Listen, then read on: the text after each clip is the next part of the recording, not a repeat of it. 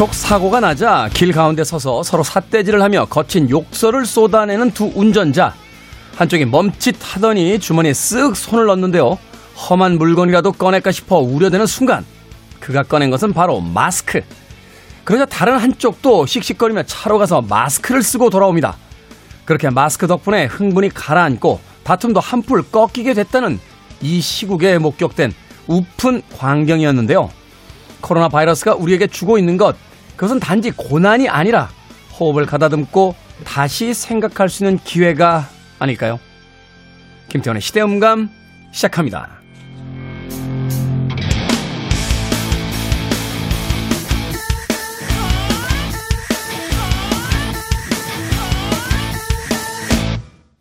그래도 주말은 온다. 시대를 읽는 음악 감상의 시대음감 김태훈입니다.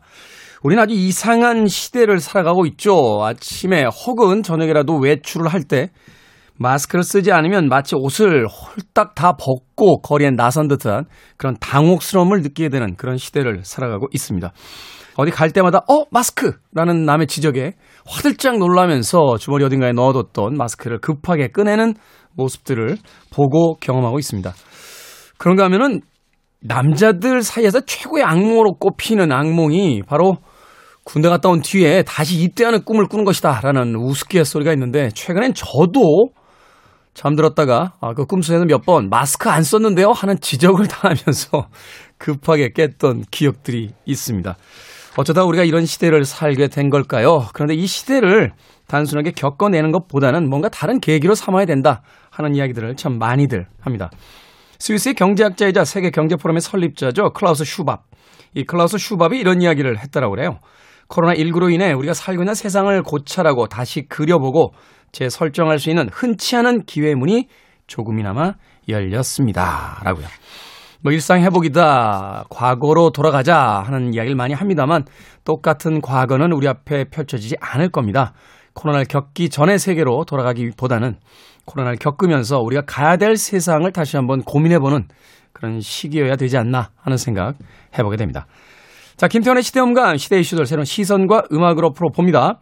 토요일과 일요일, 일라디오에서는 낮 2시 5분, 밤 10시 5분 하루에 두 번 방송되고요. 한민족 방송에서는 낮 1시 10분 방송이 됩니다. 팟캐스트로는 언제 어디서든 함께 하실 수 있습니다. 카펜터스의 음악으로 합니다. This Masquerade.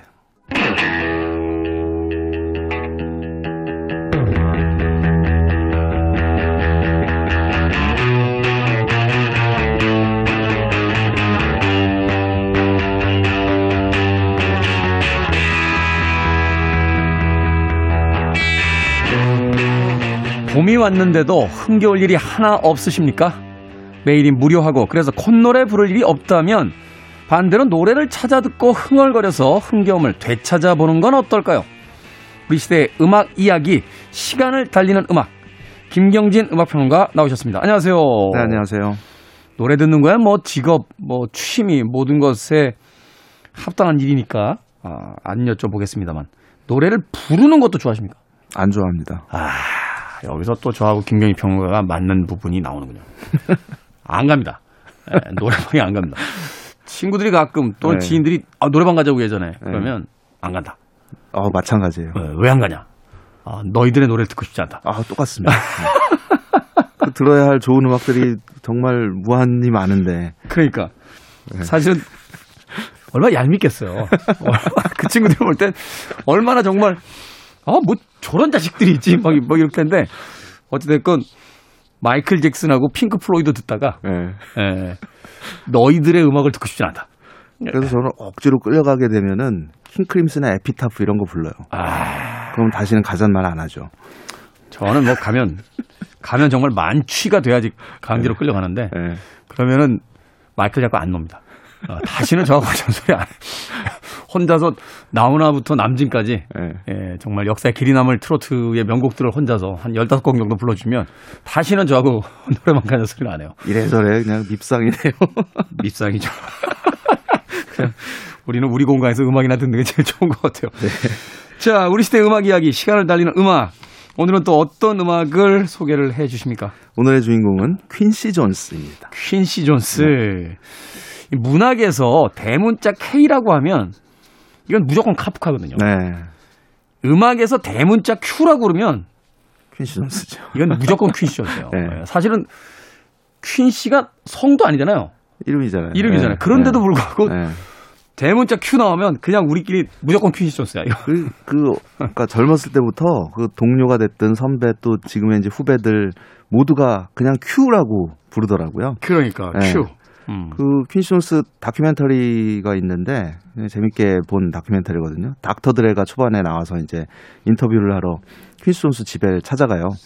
닥터 드레라는 인물도 뭐 어마어마한 인물이잖아요. 근데 어우, 그 네. 힙합 역사에 그 거의 한 획을 그은 인물이네요. 그렇죠. 예. 그리고 뭐 비즈니스맨으로서도 정말 커다란 성공을 거둬, 거둔 인물이고 퀸시 존스 집에 가서 어쩔 줄을 몰라 합니다. 아. 이게 이거 실화야? 내가 이 퀸시 존스의 집에 와 있는 게 맞아?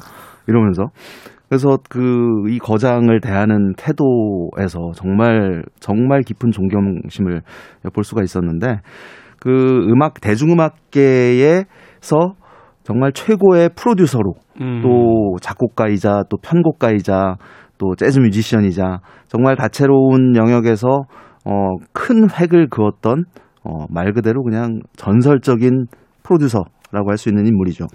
퀸시오스 사실 초기에 냈던 그 재즈 음반들이라든지 네. 뭐 그 연주자로서의 어떤 역량들 네.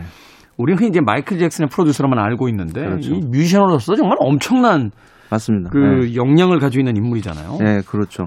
그 퀸시 존스가 어, 참여한 녹음곡 수가 프로듀서든 뭐 편곡자로서든 어, 3천 곡에 이른다고 해요. 발표된 것만 3천 곡. 네, 네. 엄청나고. 그리고 그 영화나 뭐 TV 드라마 사운드 트랙을 한 50편 이상 했었고 어, 기록 중에 특이할 특기할 만한 기록이 하나 있는데 소위 그 이고트라고 불리는 그러니까 EGOT 네. 어, 미국의 엔터테인먼트 업계의 4대 시상식이죠. 그러니까 음. 이 에미상, 에미상. 그러니까 TV 부문 그리고 G 그래미, 그래미. 음악 부문이고 O 오스카, 오스카. 예, 영화 부문이고 T 토미. 예, 토미 무대 예, 이게 이제 이- 공연 뮤지컬. 예. 이 EGOT라고 부르는 이 네 개 시상식에서 전부 다 상을 탄 사람이 역사상으로 역사적으로 한 20명 정도 어. 됩니다. 그 중에 어. 한 명이 퀸시 존스예요. 그러니까 그 영향력이라는 게 이제 다방면에서 굉장한 어, 활약을 했고 또 인정을 받아왔다는 의미죠. 그러니까 우리가 흔히 이야기할 때 여러 분야 하면 안 된다는 건데 여러 분야를 네. 다 초절정으로 해버리니까 그러게요. 할 말이 없는 거죠. 뭐. 네, 맞습니다. 퀸시 존스는 그 뭐 많은 뮤지션들이 그랬던 것처럼 좀 불행한 어린 시절을 보냈어요. 때 네. 시카고의 빈민가에서 태어났는데 어머니가 어렸을 때 정신병원에 끌려갔고 그래서 이제 주로 이제 할머니 손에서 크게 되는데 어느 날 옆집에서 들려온 피아노 소리에 반해서 음악에 관심을 가지기 시작했다고 합니다.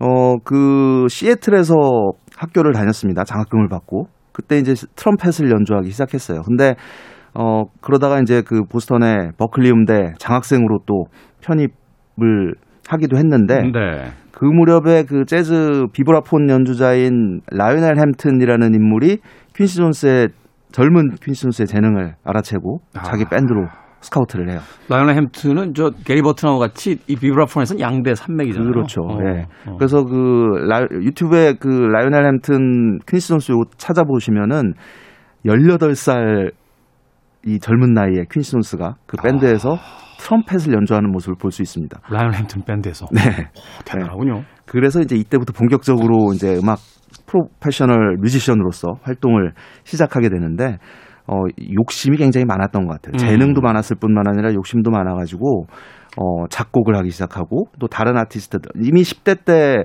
그 레이 찰스를 클럽에서 만난 이후로 평생의 친구가 되는데 레이 찰스와 친구가 됐다고. 네 그렇습니다.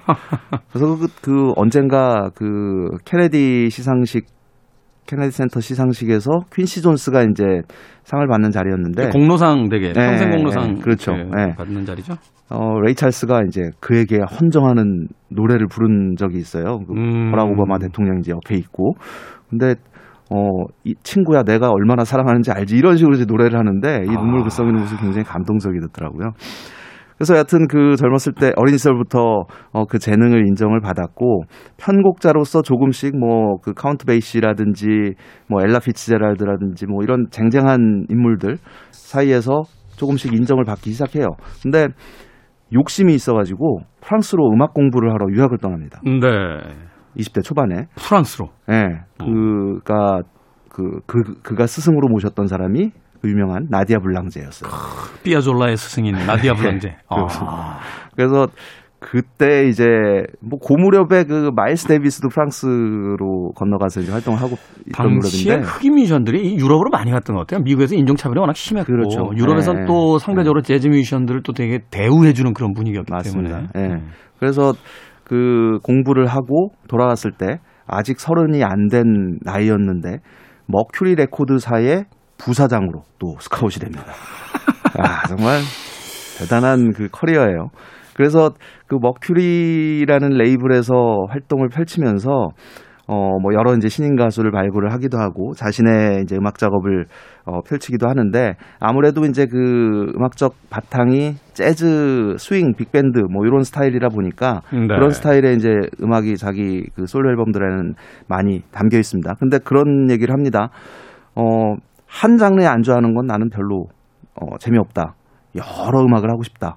그래서 재즈로 시작해서 이후 이제 어, 다양한 음악, 뭐 소울 R&B는 물론이고 힙합도 했잖아요. 그렇죠. 어. 90년대 초반에 이제 같은. 네, 그래서 음. 이제 그 아까 닥터들에도 언급을 했지만 힙합 래퍼들에게도 굉장히 존경받는 뮤지션으로 또 어, 프로듀서로 또 자리를 하고 있죠. 네. 그 60년대 초반에 머큐리 레이블에 있을 때 어, 자기 그 퀸시 존스가 발표한 솔로 앨범 중에서 지금까지도 여기저기에서 들을 수 있는 곡이 하나 있어요. Soul Bossa Nova라는 Soul Bossa Nova. 이 곡이 영화에서 또 종종 사용이 됐었는데 우디 알렌의 뭐 돈을 갖고 튀어라라든지 그보다 더 유명한 거는 오스틴 파워스 시리즈의 마치 이 영화의 주제 음악처럼 음. 어, 사용이 된 곡인데요. 이게 그 당시 이제 소울 보사, 뭐 보사노바 이렇게 이제 유행하면서 그 특유의 네. 어떤 타이포그라피라고 하잖아요. 네. 보사노바 이 타, 타이포그라피 시스템을 얘기는 네. 그거 가지고 이렇게 디자인 많이 하더라고요. 그러게요. 오스틴 네. 사실 그 타이포그라피 가지고 네. 이렇게 디자인을 맞습니다. 많이 했잖아요. 네. 어. 그 곡 들어보겠습니다. 퀸시 존스의 Soul Bossa Nova 아마 이 곡은 한 번쯤 모두들 들어보신 기억이 나지 않을까 네. 싶습니다. 듣습니다. 퀸시 존스의 Soul Bossa Nova 듣고 왔습니다. 김태원의 시대음감 김경진 음악평론가와 함께 우리 시대의 음악 이야기 시간을 달리는 음악 함께하고 계십니다. 오늘은 뭐 살아있는 전설 대문자 Q로 불리우는 퀸시 존스의 음악 세계 알아보고 있습니다. 자, 뭐 Soul Bossa Nova 앞서 들으셨던 음악은 아, 이 음악이 퀸시 존스 음악이었어? 라고 하실 네. 정도로 뭐 영화를 보셨건 안 보셨건 그러게요. 어, 귀에 익은 네. 음악이지 않았을까 하는 생각이 들고요. 다음 음악 어떤 음악으로 또 소개를 해 주십니까? 네, 이렇게 이제 그 빅밴드 리더로서 또 연주자로서 작곡가, 프로듀서, 편곡자로서 어, 그 다방면에 걸쳐서 그 위상을 떨치고 있던 무렵에 그를 염두에 두고 있던 또 유명한 어, 아티스트가 있었습니다. 네. 바로 프랭크 시나트라였는데 아, 프랭크 시나트라. 프랭크 시나트라는 그 자기 레이블을 설립해서 성공적으로 이끌고 있었죠. 리프라이즈라는 레이블 레코드사를 이제 설립을 해서. 네. 근데 그이 이 프랭크 시나트라가 이 젊은 퀸시 존스의 재능을 알아챘던 거예요. 그래서 음.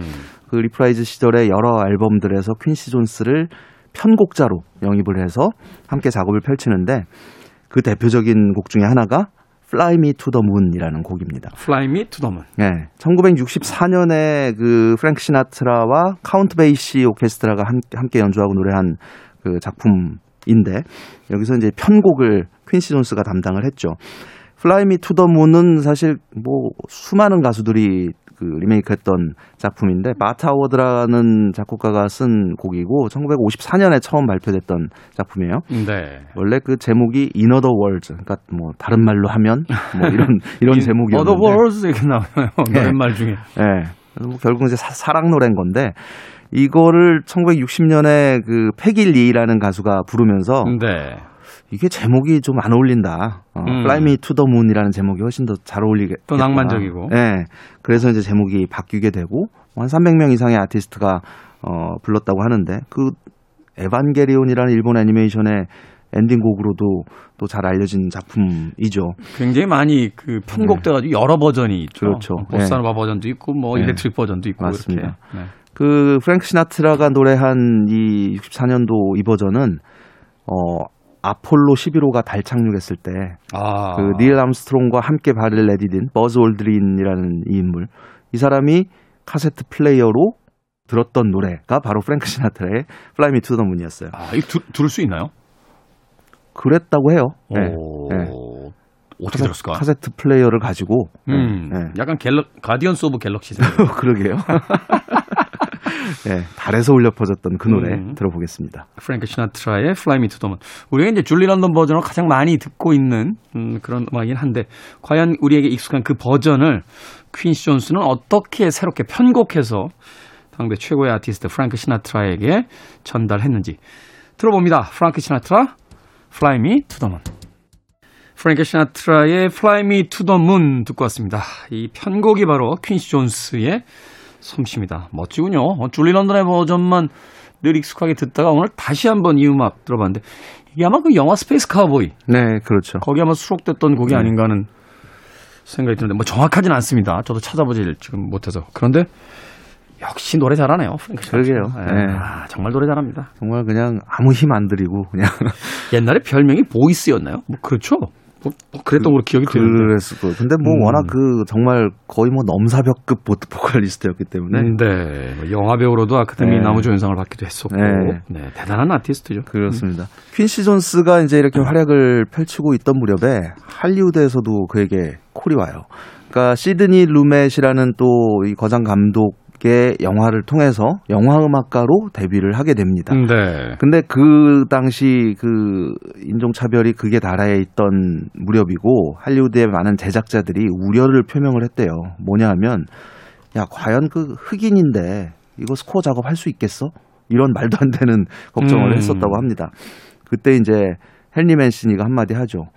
딱 잘라서 더 잘할 겁니다. 라고. 아. 그래서 이 퀸시 존스가 음악을 맡은 이제 여러 작품들이 60년대부터 어, 그 발표가 되기 시작하는데 그 중에서 이제 뭐 아카데미 그 음악상을 스- 스코어상을 흑인으로서 처음 이제 수상을 하기도 했고 네. 그 여러 작품들 중에서 그 지금도 역시 종종 어 들을 수 있는 어 어떻게 보면은 좀 효과음 같기도 한 그런 음악이 하나 있어서 잠깐 소개해 드리려고 합니다. 네. TV 시리즈인 그 그러니까 범죄물이죠. Ironside라는 Ironside. 드라마가 있었는데 60년대 말부터 70년대 중반까지 했던 이 테마 음악이 어 정말 그 한 번 들으면 잊을 수 없는 그런 음. 사운드를 담고 있어요. 이게 67년부터 이제 방영이 됐으니까 그 당시에 신티사이저라는 악기가 대중음악계에서 막 이제 이제 갓 어, 이 퍼지기 시작하던 무렵인데 사실 이 당시 음반을 우린 신서사이저라고는 안 하고 그냥 건반이라 불렀죠. 짱짱짱짱짱짱 이렇게. 예. 네. 이 신시사이저를 적극적으로 활용한 최초의 그 음악이라고 음. 해요. 그러니까 이 TV 드라마 쪽에서는 그 이 Ironside 주제 음악이 나중에 그 퀸틴 타란티노가 Kill Bill에서 아주 또 네. 효과적으로 사용을 하게 되죠. 그 Ironside 들어보겠습니다. 그런 거 보면 퀸틴 타란티노는 다 베낀 것 같아요. 아, 얼마나 창의적으로 편집을 했느냐. 그것으로 거장이 된 인물이기도 하죠. 자, 퀸시 존스의 TV 시리즈 음악 중에서 Ironside 듣겠습니다. 아, 이 곡도 퀸시 존스의 음악이었어? 라고 탄성을 지르신 네. 분들 아마 꽤 계실 것 같습니다. 네. 퀸시 존스의 Ironside TV 시리즈 어, 물의 동명 타이틀의 주제곡 듣고 왔습니다. 음악이 뭐 어, 하나의 그 드라마예요. 그냥 단순한 배경음악이 아니라 그러게요. 음악이 말하자면 또 하나의 나레이터로서 이제 캐릭터를 만들어주고 뭐 네. 그게 어떤 상황도 설명하고 네, 그렇습니다. 이 드라마는 어떤 드라마야라고 아예 성격을 딱 규정을 네, 해주는 그렇습니다. 네, 그런 음악이 네. 아닌가 하는 생각이 드는군요. 네. 멋지네요 음악. 그 아카데미 작품상 수상했던 그 the Heat of the Night이라는 어, 영화의 음악도 맡아서 했었고 그 주제가를 포이티에 나왔던 네, 영화였죠. 그렇죠. 네, 네. 음, 로드 스타이거와 맞습니다. 예. 거기서 또 레이 찰스가 이 퀸시 존스가 작곡한 노래를 주제가를 부르기도 했었죠. 네. 어 70년대 퀸시 존스의 그 작품 활동은 살짝 좀 뭐랄까요? 어 약간은 침체기랄까? 70년대. 예, 몸이 안 좋아 갑자기 뇌졸중으로 쓰러져서 음. 그큰 수술을 받게 돼요. 그래서 어 건강에 또 신경을 어 쓴 측면도 있었고 음악적으로 좀그 굉장한 그 변화의 시기랄까? 그래서 이 70년대를 거치면서 퀸시 존스는 워너브라더스라는 이 레코드사와 손을 잡고 자기의 레이블을 설립을 하게 됩니다. 네. Q를 활용을 해서 Qwest라는 레이블. 아, 예. 이 Qwest 레이블의 1호 앨범이 바로 기타리스트인 이자 보컬리스트인 조지 벤슨의 앨범이었어요. 조지 벤슨. 네, Give Me the Night이라는 그 유명한 앨범. 걸작이죠, 이거. 네, 네. 1980년에 이 Give Me the Night이라는 앨범이 발표가 되고 역시 동명 타이틀곡이 굉장한 어, 인기를 얻게 됩니다. 이후에 그 마이클 잭슨의 앨범에서 또 함께 뭐 작곡가로도 활약, 활약을 펼쳤던 로드 템플턴이 쓴 네. 노래인데 그 당시에 그 유행이 아주 잘 반영된 아주 그 흥겨운 디스코 리듬이 담긴 작품이죠. Give Me the Night 준비했습니다. 저희끼리는 뿅뿅 사운드라고 했죠. 네. 네. 뿅뿅 하는 소리가 사운드의 전체적인 어떤 리듬감을 만들고 있습니다. 자, 조지 벤슨의 음악 중에서 퀸시 존스가 프로듀싱을 맡았던 Give Me the Night 듣습니다. 조지 벤슨의 김미 더 나이 듣고 왔습니다. 어, 명 프로듀서의 손길을 거치면서 네. 음악 듣는 동안 뭐 김경진 음악평론가랑 그런 이야기 했습니다만 천재예요, 정말. 천재죠. 뭐 다른 단어로는 네. 어떻게 설명이 불가능한. 네. 아니 어떻게 사람이 다 잘합니까 이렇게? 이게 가능하단 말이에요? 같은 24시간을 살아가는 사람들이? 아, 그러게 말입니다. 이, 이런 재능을 어, 부여받은 이런 음. 인물들에 대한 존경심이 늘 어, 솟아오르는데 퀸시 존스는 네. 그 대표적인 인물인 것 같고요. 그 그의 좀 이 히스토리를 보다 보면 또 재밌는 흥미로운 부분이 있어요. 많은 뮤지션들 예술가들이 그렇, 그랬지만 퀸시 존스도 굉장한 바람둥이였습니다. 음. 그래서 그 결혼은 세 번을 했는데 네. 어 특이하게도 그 퀸시 존스가 그 결혼을 하거나 함께 살았던 또 사귀었던 여자들이 첫 번째 아내를 제외하면 다 백인입니다. 그래서 나중에 그 투팍 그 래퍼인 투팍이 네. 그걸 가지고 또 비난한 적이 있어요. 오. 어. 흑인인데 왜 백인만 선호를 하느냐 뭐 이런 어, 비난을 한 적도 있는데 사실은 비난받을 부분인지 잘 모르겠어요 사실은. 그러게요. 마일즈 데이비스 같은 인물도 맨날 그 백인 여자들 맞아요. 예. 그리고 또 결혼은 꼭 흑인하고만 하고. 그 하여튼 뭐, 그래서 뭐라고 할까. 그 시대를 우리가 살아보지 않았기 때문에 네. 그들의 어떤 시대적 어떤 정서라든지 네. 뭐 이런 것들을 알 수는 없습니다만. 그러게요. 어찌됐건 뭐 네. 뭐 개인의 뭐 굉장히 사적인 영역에 속한 아, 그럼요. 네. 네. 그래서 그 두 번째 아내가 그 스웨덴 출신의 배우였고 세 번째 아내 가장 오래 살았던 어, 이 패기 립튼이라는 여성도 미국의 그 여러 TV 드라마로 잘 알려진 배우였습니다. 근데 어, 재밌는 게 그, 그 프랑스 유학 시절에 네. 또 연인이 있었어요.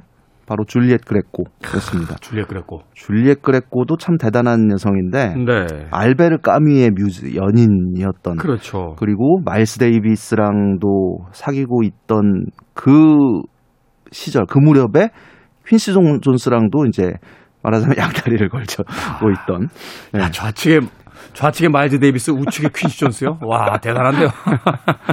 그리고 그 페기 립튼이랑 이제 이혼하고 나서 90년대 초반 이제 환갑이 넘어서는 그 배우인 나스타샤 킨스키와 어, 또 동거에 들어가서 네. 그 사이에 또 이제 아이까지 낳았었죠. 그 퀸시 존스의 그런 이제 그 여성 편력도 사실은 유명한 요소인데 사실은 뭐 어, 이런 뭐 사생활적인 측면 그냥 흥미거리로 어, 그냥 재밌게 우리 입장에서는 볼 수 있는 요소지만 역시 퀸시 존스의 그 음악적인 그 범위랄까 방금 들으신 이 조지 벤슨의 음악과 같은 그런 디스코 어, 음악도 70년대 후반, 80년대 초반을 거치면서 굉장한 그 퀸슨스의 손길을 거치면서 아주 세련되게 거듭났었고 그리고 이제 마이클 잭슨과 함께한 시대가 본격적으로 펼쳐지게 되는 거죠. 음, 네. 그 마이클 잭슨 얘기하기 전에 또 우리나라에서 유독 많은 사랑을 받았던 어 노래 Just Once라는 곡을 또 먼저 들어보겠습니다. 제임스 잉그램. 네, 그 1981년에 발표했던 퀸시존스의 앨범 The Dude라는 작품, 뭐 그래미를 엄청나게 탔던 작품이에요. 뭐 거의 이 음반은 거의 전설이에요. 그렇죠. 어, 네. 어, 뭐 힙합이자 디스코였고 디스코이자 네. 소울이었던 맞습니다. 그러니까 음악에 거의 모든 장르가 다 네. 들어가 있는 그런 음반이었죠. 그렇습니다. 뭐 Ai No Corrida 같은 작품도 사랑을 받았었고 그 제임스 잉그램은 그 80년대 퀸시 존스의 마치 그 페르소나랄까? 그 노래가 포함된 곡에는 제임스 잉그램이 등장한 음. 어, 곡들이 굉장히 많았죠. 그 대표곡이 이 아름다운 발라드, 소울 발라드인 어, Just Once입니다. 들어보겠습니다. 네. 뭐이 곡은 설명 필요 없겠죠. 제임스 잉그램입니다. Just Once. 경쾌한 소울, 펑키, 재즈, 디스코 그 모든 음악들을 다 소화하면서도 이렇게 아름다운 러브 발라드도 만들어냅니다. 제임스 잉그램의 Just Once, 퀸시 존스의 작품으로 듣고 왔습니다. 자, 대문자 Q, 어, 퀸시 존스, 시대음감의 시간을 달린 음악, 김경진 음악평론가와 함께 이야기 나눠보겠습니다. 오늘 끝곡 이제 소개를 좀 해주십시오. 네, 퀸시 존스 하면 역시 마이클 잭슨이 빠질 수가 없겠죠. 네. 이 둘이 처음 만나게 된 건 78년에 개봉했던 영화 The Wiz라는 뮤지컬 영화 작업을 통해서입니다. 이게 흑인판 오즈의 마법사였죠. 그렇죠. 어, 오즈의 마법사를 그 이제 주인공들이 다 흑인 그리고 배경은 뉴욕으로 옮겨서 어, 개작한 그 브로드웨이 뮤지컬이 원작인 영화인데 다이애나 로스가 이제 도로시 역할을 맡았고 네. 여기에 그 아직은 성인이 되기 전인 마이클 잭슨이 허수아비로 출연을 합니다. 음. 그래서 그 퀸시 존스가 음악 작업을 맡게 됐는데 어 마이클 잭슨이 퀸시 존스에게 정중히 부탁을 했대요. 제 앨범의 프로듀서를 부탁드린다고. 음. 그래서 퀸시 존스는 처음에는 뭐 애송이가 음. 그냥 어, 형들하고 뭐야. 같이 어. 음악하던 꼬맹이 같은. 예, 예. 물론 마이클 잭슨도 이제 잭슨 5를 통해서 뭐 세계적인 스타이긴 했지만 퀸시 존스가 보기에는 뭐 음악적으로는 아직은 어 글쎄 좀 이런 음. 입장이었는데 영화 작업을 하고 그가 노래하는 모습 또 작업에 임하는 모습 이런 것들을 보면서 또 아이디어 여러 가지 아이디어를 내는 모습을 보면서 반했다고 합니다.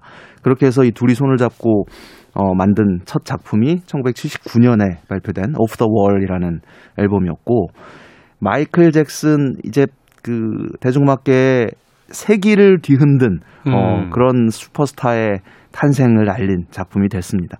그리고 1982년에 그 유명한 스릴러 앨범 스릴러. 그리고 1987년에 발표된 배드까지 네. 마이클 잭슨의 전성기를 대표하는 그 세 장의 앨범이 퀸시 존스의 손을 거쳐서 탄생이 된 거죠. 마이클 잭슨의 초기 3부작이죠. 그렇습니다. 그더 오랫동안 같이 하지 않았던 이유가 있어요. 마이클 잭슨의 재능이 워낙 탁월해서입니다. 그러니까 뭐- 음 전화하는 거 들었다고 하지 않았나요? 뭐, 퀸시 존스 너무 비싸지 않아? 뺄까? 막, 막 이런, 이런 얘기 했었더라고. 그러니까 약간의 이제 네. 갈등 요소가 있었던 게 퀸시 존스는 이제 프로듀서로서 그리고 마이클 잭슨은 뭐 곡 쓰고 노래하고 뭐 워낙 재능이 많으니까 여러 가지 다 하는데 실질적으로 프로듀서로서의 역할도 마이클 잭슨이 많이 했다고 해요. 음. 그래서 퀸시 존스한테 요청을 합니다. 이 곡은 제가 했으니까 제 이름 넣어주세요. 음. 근데 안 넣은 거죠. 어. 그러니까 그런, 그런 부분에서 이제 살짝 갈등이 생겼고, 생겼고. 네, 배드를 끝으로 이제 퀸시 존스와 결별을 하게 되는데 어쨌든 그럼에도 이 세 장의 앨범이 지니는 위상 가치 또 이 대중음악계에서의 어떤 그 역할이랄까 뭐 어마어마하다고 볼 수 있죠. 그 스릴러 앨범 중에서 우리가 뭐 흔히 들었던 곡 말고 퀸시 존스가 마이클 잭슨과 함께 작업을 하면서 본인이 작곡한 곡이 딱 하나 있어요. 네. 이게 스릴러에 수록된 PYT라는 곡인데, PYT. 예, Pretty Young Thing이라고 이제 괄호 안에 표기가 돼 있습니다. 제목이 재밌어요. Pretty 음, Young Thing. Pretty 어. 젊고 이쁜 것, 뭐 이런 정도. 근데 이게 그 당시 그 퀸시 존스가 자기 아내였던 패기 립튼, 이 자기 아내의 속옷에 그 이 말이 적혀 있었다는 거예요. 아, 일종의 뭐 브랜드이자 뭐 이런 거였군요. 그렇죠. 예. 예, 예. 그래서 이걸 보고 어 요거 좀 곡으로 하나 만들었으면 좋겠다. 그래서 작곡을 했고 가사를 제임스 잉그램이 씁니다. 그렇게 탄생한 노래가 이, 이 멋진 펑키 디스코 사운드인 Pretty Young Thing이라는 노래죠. 이 Thriller에서 마이클 잭슨의 노래로 오늘 끝곡으로 준비했습니다. 네. 시간을 달리는 음악 김경진 음악평론가와 함께 오늘 퀸시 존스 대문자 Q 아티스트 퀸시 존스의 음악 세계 만나봤습니다. 마이클 잭슨의 PYT Pretty Young Thing 들으면서 어, 인사 나누겠습니다. 고맙습니다. 네, 고맙습니다. 저도 끝 인사 드립니다. 지금까지 시대음감의 김태훈이었습니다. 고맙습니다.